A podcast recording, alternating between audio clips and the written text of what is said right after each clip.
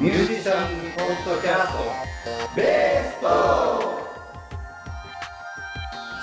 さあ始まりました。ミュージシャンズポッドキャストベーストーク。この番組は主にベーシストをはじめとしてミュージシャンが集まって音楽のことやベースという楽器について雑談する番組です。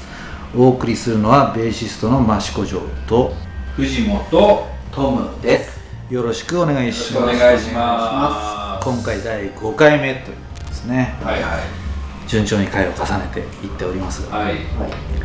なんかそれぞれのね音楽歴みたいな話をねどんどんしてるんですけど。だんだん違う人に話を向けていきましょうか。そうそう、ね。で、はい。な何回目かにこう夢の話をしたじゃないですか。夢を叶うはいはい叶わない話をしたわけですけれども、トムさんにちょっとした夢が 野望ねができた。じゃあその話を早速しとよ。ういうことでえちょっといやいみたいな いや別に野望という話でもないんですけれども。まあ以前ねジョー先生がそのこういうポッドキャストの遺言じゃないんだけれども。そうなの？残っちゃうとなんかそれがずっと残るじゃないですか。まあ遺言つうかそうそういうふうに言ってる番組がありまして、あのずっとね科学番組でなんか最新の科学みたいなことを織り交ぜながら雑談する番組があって、それってもうす結構10年ぐらい続いてるのかなその番組ね。えー。でどっかで俺たちが死んじゃってもなんかそれをループして、うん。その AI にずっと何回目からか遡ってこう配信させておけば、死んだってことバレないんじゃないかな、なるほどね。そういうことなんですね。なるほどね、まあ、タイムリーなネタは別としてなんかずっと続けさせちゃえばいいんじゃないかなそういう意味ですかそうですでまた別の番組でやっぱりそのおお子さんが生まれた時にちょうど番組始めたってやっぱその番組の中で1歳になりましたとか2歳になりましたとか小学校上がりましたって話をしてるのをうん。将来自分が死んだ後にうん。子供が聞いて、うん。ね、頭から聞けば随分長いことを楽しめるから、すごい。ね、長い。長い人になるよね。長い。で私が生まれた時にこんな話をしてたんだお父さんはみたいなことをね、えー。思い出せればいいじゃないですか。っていうのをねし聞いててねあそういう話ですか、うんそんなに大げさな話を。するわけじゃないんだけど。いやたまたまだからそのそうですね。その今までその曲を作るとかっていんうんうんう発想というか、まあ、自分の気持ちもそういうことっていや曲なんか作れねえよベーシストにじゃないんだけどなんかそういう気持ちがすごく強かったですけどもまあ今までそうやってベースをプレイする方に気持ちがずっといってまあなんかそういういろんなこう DTM とか今すごく発達してまして、うん。まあ、興味を持ってこう触ったこともあるんですけどもなんかそういうパチパチやってるよりちょっとベースの練習しないと全然上手にならないなっていう気持ちがすごく強かったんですけども、まあなんか最近ね、まあ、藤本先生がこのテーマ曲を作ってくれたりとかもしてますし、そのやっぱり曲って作ると残る、ん。残りますよね。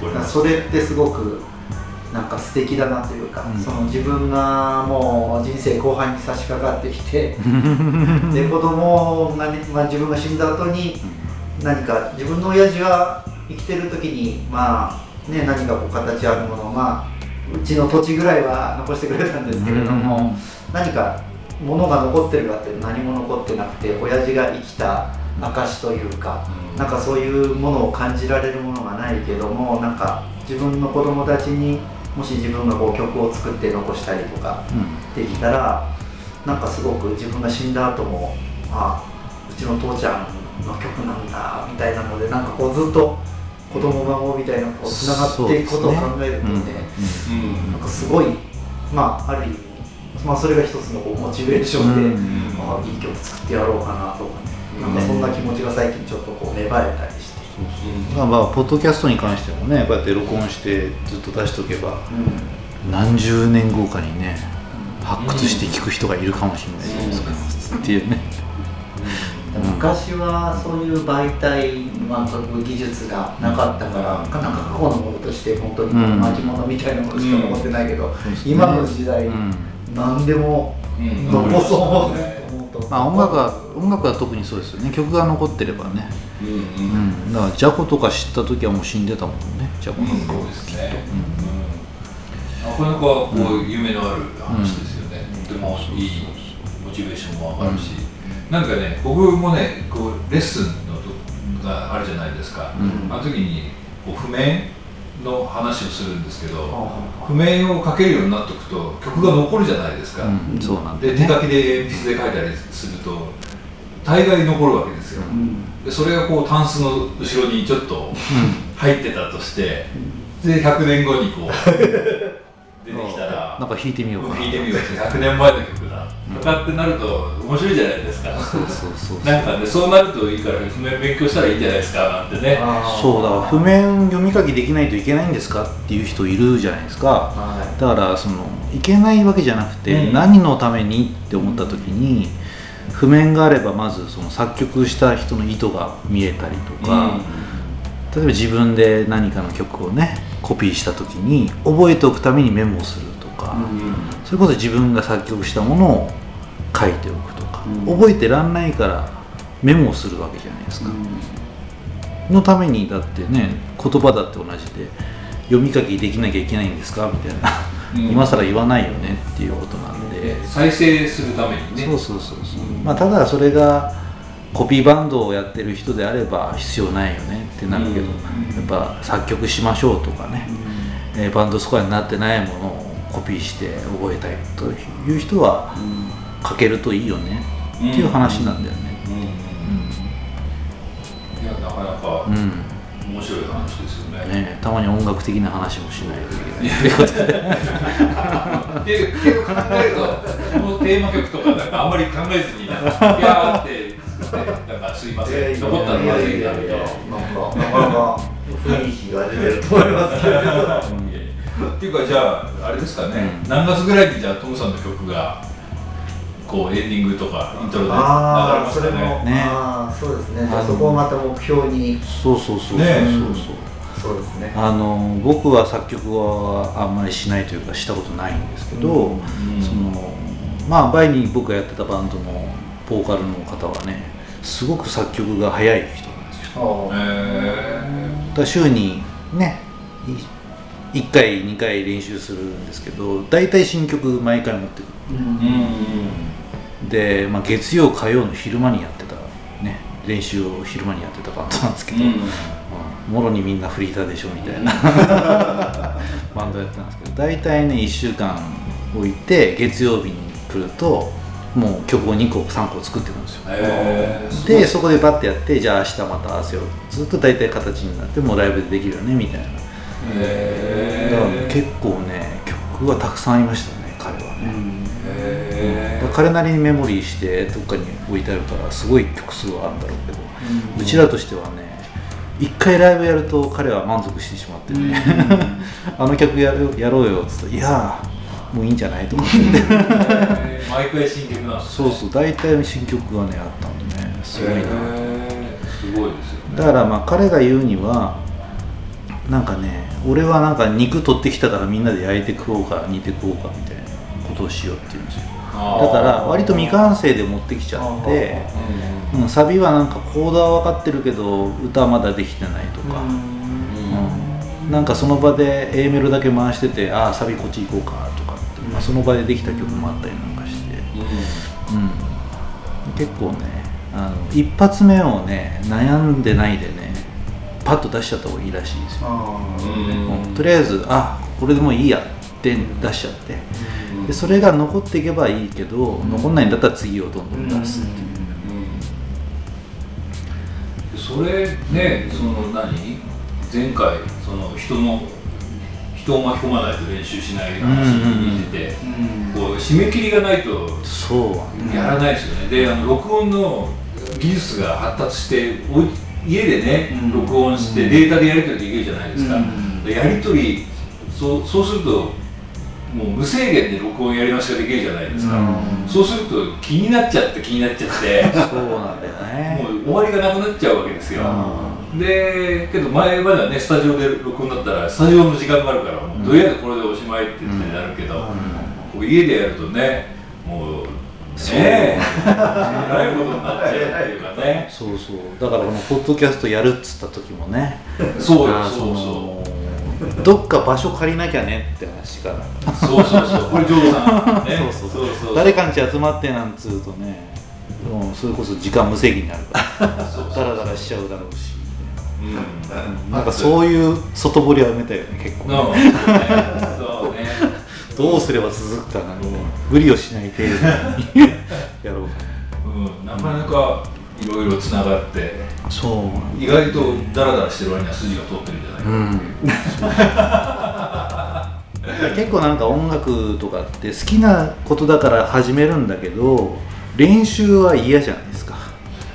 ものによってはね、うん。そういうなんか地味な練習とか、なんかそういうのやっぱ避けたいなみたいな。だからなるべく楽しい練習って何かって考えた時にバンドが一番いいんですよね、うんうん。バンドをやるってことで曲を覚えてバンドの中で自分のやるべきことをちゃんと発揮できるっていうじゃあそのために何するかっていう準備をするわけなんで、それが見えてないとただなんかねスケール練習をクリックに合わせてって何のためにやってるのっていうのが、そこで練習が嫌になるんですよね。うん。だからねバンドやっちゃった方がいいんですよっていう。作曲もね作曲しちゃえばねとりあえずね形にしちゃってじゃあ次どういうネタでやろうかなって考えたりとかね、うん、どんどん次につながっていくうん。いやいいですね。そうそうそうそうです。よなんかねあとよく言うじゃないですか。メジャーでね1個出すには。うん。うん。100曲作って1曲あるかないかだそうそうそうっていう。とにかく数を作りなさいっていう短期間に。ねっていうそういう話も聞きそうますね。100曲っての聞くよね。うん。そうそう。でやっと1曲だって。そうそう。うん。えもうやるただやるだけなんですかね。作ってみえ藤藤間先生はこのテーマをはい。バッチャチャッとなんか出してきてましたけど、はいはい。なんか他にあでもなんかあれですねホームページ見るとなんか小山市のなんかゆるキャラのあ いろいろなんか大山君あのね。クリエイターとしてなんか活躍なさっていらっしゃる。いやいやもう。聞いたことないですけど、はい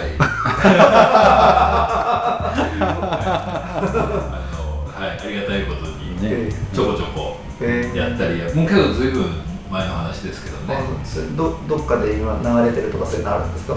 いやーうんとあのチューンコアとかで購入はできます。はい、あとその小山のえっと小山市の小山熊っていうキャラクター、小山熊。そうそうそう。有名なやつ。そうそうそう。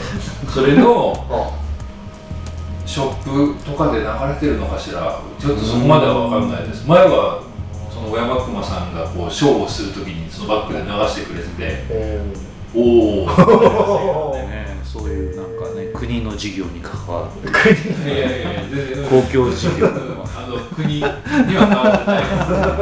そうそう。でその時はなんか古いマシーンで作ってしかも締め切りも全然なくて、あのまあ、こっちが作ったんですけどなんかちょっとこの短期間で作るっていうふうになってだからねすごい手作業でちなんか作ったんですよね。ね。それは今みたいに DTM DTM の古いやつで全然なんか環境も整ってなくて。ステップ入力かなんかする感じいやーもうなんかなんか一発ドンみたいな感じ。パンチインパンチアウトの仕方わかんない。そうそうそう。本当そんな感じのでもうそういうマシーンももう古いし、もうやり方もわかんないしもうなんかねすごいですよ。まあ今もわかんないですけどもうね。えそれそれはちなみになんか、はどどういう経緯でそそそれを作ることになったんですか？そのうんといや小山に引っ越してきてえっと僕のあの奥さんが歌を歌っていてでその小山熊の歌をなんでだ？ろうなんか作ろうっていう話になって。そんでなんかつながったんですねうちの奥さんと。そんでじゃあちょっとなんか作ってみようっていうことになってパッと作った感じ。ですーパンと作るそそれまでにもそういう作曲のお仕事っていうか？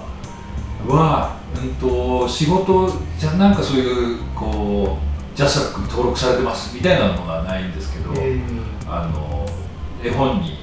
その昔その絵本作家さん、絵本作家さんがいるデザイン事務所があって、うん。そこの人が面白い人で、うん、とそこに DTM の機会があって、でそこもなんで知り合ったかわかんないんですけど、うん、ととにかくいつでも遊びに来ていいと。でレコードもたくさんあってとにかく何でも聴いていいしこの機械何でも使っていいっていうふうに言ってくれてでで暇な時ずっとそこに入り浸っていいでね。そうそうそう。でなんとなく僕は絵本に音楽がついたら面白いなって思ってたんですよね。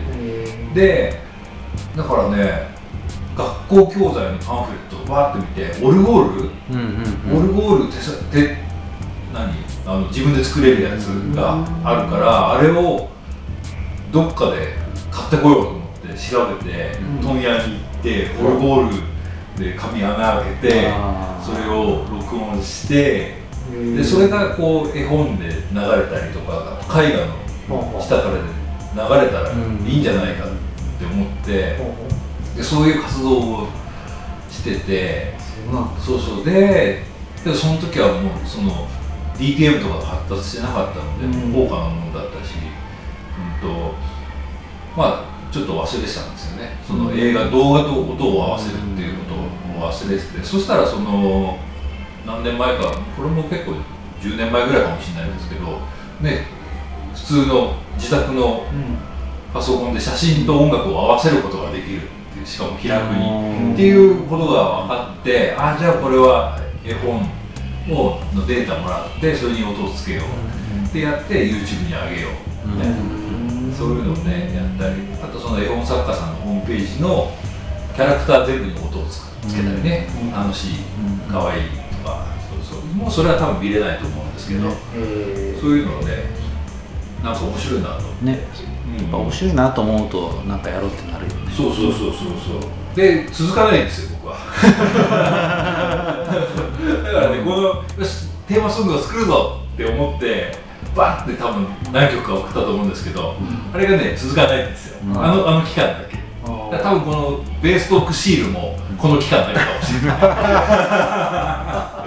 ねだから一回火つくとバーンっていくけどまあまあとりあえずこういう。そうそうもういいもう満足みんなそうだよね。そうそうそうそうそう。ベースだけかな続いてるの。やりたいことだけやっとけばいいそうそうそうそうそうそう。でなんなんでこんな話になっちゃう作曲してたああ作曲そうそう作曲しましょうよそうそうそう。うんうん。そうなんだよ。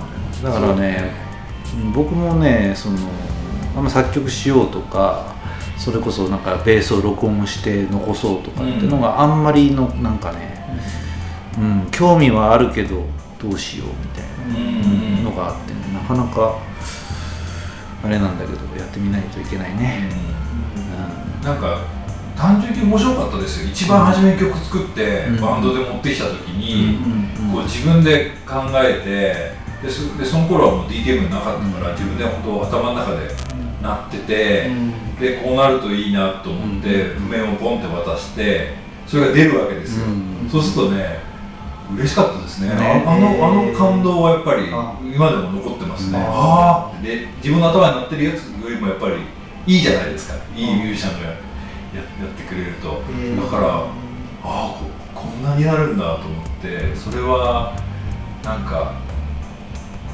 経験。うん。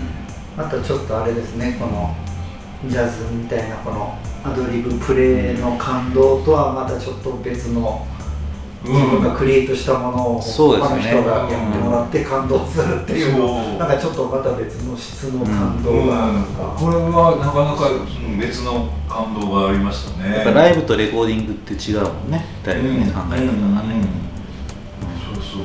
それはうん。そうなんかおいしんぼだったかな。美味しいもんおいしんぼでね。僕の料理の知識はほとんどおいしんぼとかミスター味っ子とかそういうやつなんですけど。クッキングパワー。えー、あのレコードはなんか缶詰と似てるよねみたいな回があったのかな、うん。で缶詰のいろんなグルメを紹介するみたいなのがあって、うん、だそのやっぱ長期保存されてるものみたいなね、うん。話にオチがないぞ アドリブとかってあのちゃんと考えれる人は多分再現性のあるアドリブをできるんですよね、うん、でも僕なんかもそうだけどやっぱその時しか出てこない何やったかよく覚えてない。あんまりよくないんですけど、うん、ちゃんとこういう曲だからこういうものを使ってこういうふうにしようって構築できる人は再現性があるわけですよ、うん。なん。かでまあレコーディングなんかもその再現性っていうかまあ一番これがベーシックなものだよねっていうクオリティのものをレコーディングするわけなので、あのライブでよくやってる曲をじゃあレレコーディングしようって言った時に何やろうかなになるわけじゃないですか。でまあロックバンドやってたんだけど割とそのなんだろうな毎回ちょっと実験してたみたいな。オリジナルってなんか終わりが見えないじゃないですか。ええ。うん。まあそうですコピーだと誰かがこうやってるものをコピーしていけばそれにどんどん近づけていく作業なんですけどこの曲もうちょっとこういう感じにしたらこうなんじゃないかなって毎回考えていて毎回ライブごとにちょっとずつ違う。みんなちょっとずつ違うよねでその時点でのレコーディングをする。でその後ライブでやっていくとまたちょこっとずつ変わっていくよねみたいな、うんだからそのバンドでやってた曲なんかも一番最初にレコーディングした曲と、まあ、その曲ずっと最後まで残ってたんで途中でレコーディングし直したみたいなのが2回ぐらいあるのかな。なんだかんだ言ってオリジナルが一番良かったねとかね、うん。うん、一番最初超えられないって曲もあるし、うん。どんどんいじくって良くなるねって曲もあるし、うんそう。だねそのどっちを先にするかっていうのはね両方面白いですよね、だたくさんライブでやってこなれてきて落ち着くところに落ち着いてレコーディングするかだからレコーディングして。いわゆるテレビに出てくるね歌手の方でもうすごいヒット曲を何十年も歌ってる人が途中で歌い方変えてみたいな問題があるじゃないですか、こんな風に歌ってほしくなかったみたいなのもあれば、でももっといろんな風にちょ挑戦していこうっていうのもあるだろうし、まあ、マンネリしてるからつまんないから変えてるっていうのもあるかもしれないけど、でも一番最初のが良かったねっていうのも当然ありますよね、でこうベース単品でレコーディングするた時も、うん。結局一番初めが良かったんじゃないかってそうそうそういうことがねテイク1テイク2テイク3っつってあ一番最初のでいいかっつって、そうそう。だからそのね、テイク1で出せるこの技術、うん。ね、テイク1が一番フレッシュな気持ちでいてそれをこう再現できるテクニックがあればいいんですけど、うん。大概1はやりすぎたりとかね。うん。なんか問題が発生するわけですよ。そうそう。ですけどそうするとねテイク 23C はうん。こうお気に入ってしまうというかね、バンドバンドで一発撮りすると大体テイク1だよね。うん。やっぱね。もうね間違えてっけどいいかっつって。当一番ねフレッシュですよね音がね。うん。本当。で間違いを直す作業もやろうと思えばもういくつくいくつでもできちゃうんで、うん。今すごい。そう。デジタルでレコーディングしてここのカットして差し替えてとかうん。全部できちゃうもんねっていう、うん。さね。それをやりすぎちゃうとやっぱ良くないよね。でどっかでこうやらないね。ボーカルのピッチとかもねだからすごいよね。ね。ちょうどレコーディングした時にそのプロツールスっていうのはね、うん。ちょうどその店で導入した時に、で我々が多分最初ぐらいにレコーディングしたのかな。で12曲ぐらいだったんですよドカンと、でバンドでまず一発撮りしてそこにボーカル重ねてってっていう手法でやったんですけどそうプロツールスを入れた店がですねちょっとこれ試させてもらえませんかみたいなことをね 毎回持ってくるのね、へー。こんなの買ってみたからこれちょっとやりたいんだけど。いいですね。ボーカルのピッチ直すやつ入れたら 実験させてもらっていいですか？だからねでミックスはものすごい時間かかっちゃって。うん。でもクオリティの高いものができたんですけど。だって今今普通のノートパソコンでできる DTM でそうなんだよね。ピッチ補正が入ってる時代ですよ。なんだよね。もうすごい。本当にびっくりしちゃった。伴奏みたいなのもねあるある程度ベーシックで入ってるし、ね、そうそうそうそうそう、だからねこの場このトムさんがねこう僕こう作曲してくれたって言ってくれますけど、あの元から入ってるやつをね貼り付けただけ。かそうある程度できちゃいますよそうそうそう。だからねあのなんかね作曲っていうかこのテーマソングとかはもうほぼコピペ。オッケーだもうカレーの材料みんな刻まれて袋に入ってきてね家で鍋に入れて水入れてってできちゃうよっていうそういう感じ。だからねちょっと作曲したって言われると照れくさい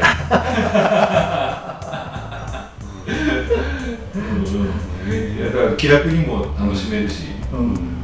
本気ね、本気でやるやろうと思ってもできるし、そうそうなんかいい時代ですよね。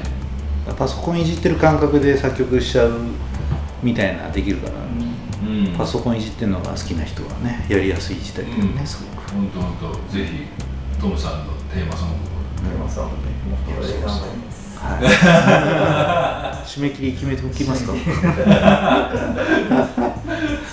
なんかあれじゃないですか。おなんだこのテーマソングは。お実は。なんつってを、うん、そうなるといいですね。そうしましょうか、ね。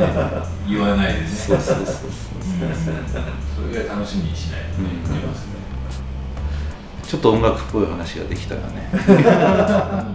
あでもあれですよね。ラリーフ今あの使ってるエンディングテーマ。ラリーフ。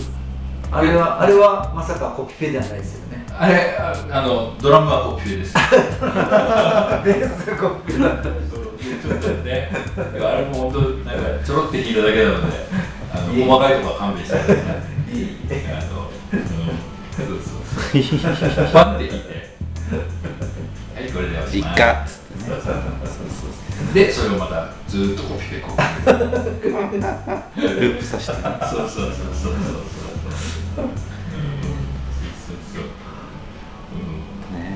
こだわるとねこだわっちゃうんですよ、うん。どっかで諦めないと音楽の場合は。まずは。うん。うん。諦めるっておかしいな、うん、いい諦めですね、うん。まあね。いいんですよ。失敗してもうん。血出ませんから。ねそう怪我しませんからねね。なんか失敗するんだよねやっぱね。うん。失敗しないようにはするんだけど。そうそうそうそう失敗しちゃった時に笑えるかどうかですよね、うん。ああ失敗しちゃった。っつっていいんですよ なんかやってる時の方が楽しいですからね。そうそう時間忘れますし。うん。うん。なんかそういういいですよね。こう夢中になってる時っていうのは。そうですよなんねか楽しい。そうそうう。ん。なんですよ。いやそういうあの夢中になれるものがやっぱりあるってことがとても幸せだと思うんですよね。そうベーストークシール作ってる時 そういう。時に限ってやることはあるのにそうなんだよ。なんかやっちゃうんだよ。そうどうしてもねシールが気になってなんか形にしたい。そうそう。これ1週間先延ばしにしたらもうダメだ、うん。あれプラモデルとかって作ってた？僕はねすごい苦手だあった。あそうなんだ、俺も、まあ、作ってたけど色塗るの苦手で、うん。とにかく組んじゃいたい 色塗らないでまず組んじゃいたいで友達はものすごい塗るんです。よ塗るんでしょ？先に。そうそうそうそう。で昔の色ついてないじゃないですか。そうそうそう。ガンプラ。そうそうガンプラガンプラだから腕だけ綺麗に作ってる友達がいて。でたくさん箱があるんだけどこれは腕が作ってある。これは足が作ってある、えー。これは顔が作ってある。完成したのが一個もない。でもプロもでプラモデル作る人はそういう人が結構ね多いですよ。そうなんですかえー僕はほとんどそういう塗るのは苦手で、とにかく組んでガンダムだって形にして動かして遊ぶっていう何プチって繋がってるところをヤスリをかけなきゃいけないでしょ？そうそうそうだからあつなぎ目は見えないようにとかね。そうあれすらうん。もう面倒くさかったんですよ。やんないよ私うんそうそう。よくそんな未完成で置いてられるよねっていう。そうそう早くこう全体を見たいよね。うん。山のようにプラもあるんだけど完成してるのはなんかね箱に綺麗な箱に入ってるこれは完成してるよみたいな1個はすごいクオリティでできてるんだけど、えー。あとはクオリティの高い腕だけとか。足だけとかがたくさんできたのかな最終的うん。にでもねそれが楽しいんだよね。なるほどね。今日はこれ作ろうかなつって。なるほどね。ものすごい集中してやっちゃう。いまだにそういう感じじゃないかな。へえすごい、だって色ってさ色味がちょっと変わっちゃいそうじゃない？混ぜ混ぜ色しないのかな？ああどうなんだろうその辺なんはかねそんなまそこまで混ぜ色？なんてなんていうの、うん。こうねこう黄緑色にするときにやっぱそれは組んでる人はさこの色だけ決めたらこの色だけ別全部塗っちゃうとかすんじゃないやっぱりちゃんとやってるんですそれはそうじじゃない、ゃねそうしないとね、そう僕はあれですよ。そうそう。あプラモデル作ったことありますよ、サンダーバード。うん。2号。3号。わかんない。黄緑色の。緑色おこうやつ。うんそんであれタンクがこう取れるわけですよ、うんでで初めにそのタンク以外のところを塗ったわけですよ、うんうん。そしたらその緑がなくなっちゃってでもう一回混ぜ色してるわけですよ。でタンクを塗ったらタンクだけ違う色になって、でまあいいやって終わったんですけどね、混ぜ色ね。あのあのなんとも言えない緑をね、こうこう。そうだよね。うん。あれぐらいじゃないですかね作ったの。そうそうまあそんな感じで夢中で喋ったわけですけど。まあ今回もこれぐらいで勘弁してくれたらね、まあ、次回のベース会はっていうことで、はい。えーこれはいつ配信になるのかよくわかんないんですけど7月は第3週でいいのかな？予定的には。あもう大丈夫です。で7月の20日という感じにはいなっております、はいもしかすると予定が変わっちゃうかもしれないです。が、はい。かもしれないし。まあ第3土曜日が基本でいけると。はい。いいかなと思います、はい。まあ、その他お便りをくれたりとかね、えー何か差し入れをしたいという人はあーパンや巻物以外に。私には何ができるだろうと考えてですね。甘いものか？なああ甘いものいいよね 別にこうねその場合は飲めないかもしれないけどアルコールでも構わない。ああなるほどね。そういう家で楽しみますからね。なんかくれって言ってるわけじゃないんだけど。そうそうそう。そうそうそう。あとはまあゲストで出たいぞっていう人は、ね、手を挙げてくれればねうん。受け入れるかもしれないよね。うん。そうそうそう、うん、一緒に喋ってみたい。ダラダラと喋ってます。そうそうそう。どこで撮ってるんですかっていう知りたいね、人もそうそうそうそう。そうするとこの秘密をね。わかりますからね。はい。ではこの辺で。また聞いてください。ありがとうございありがとうございました。ありがとうございました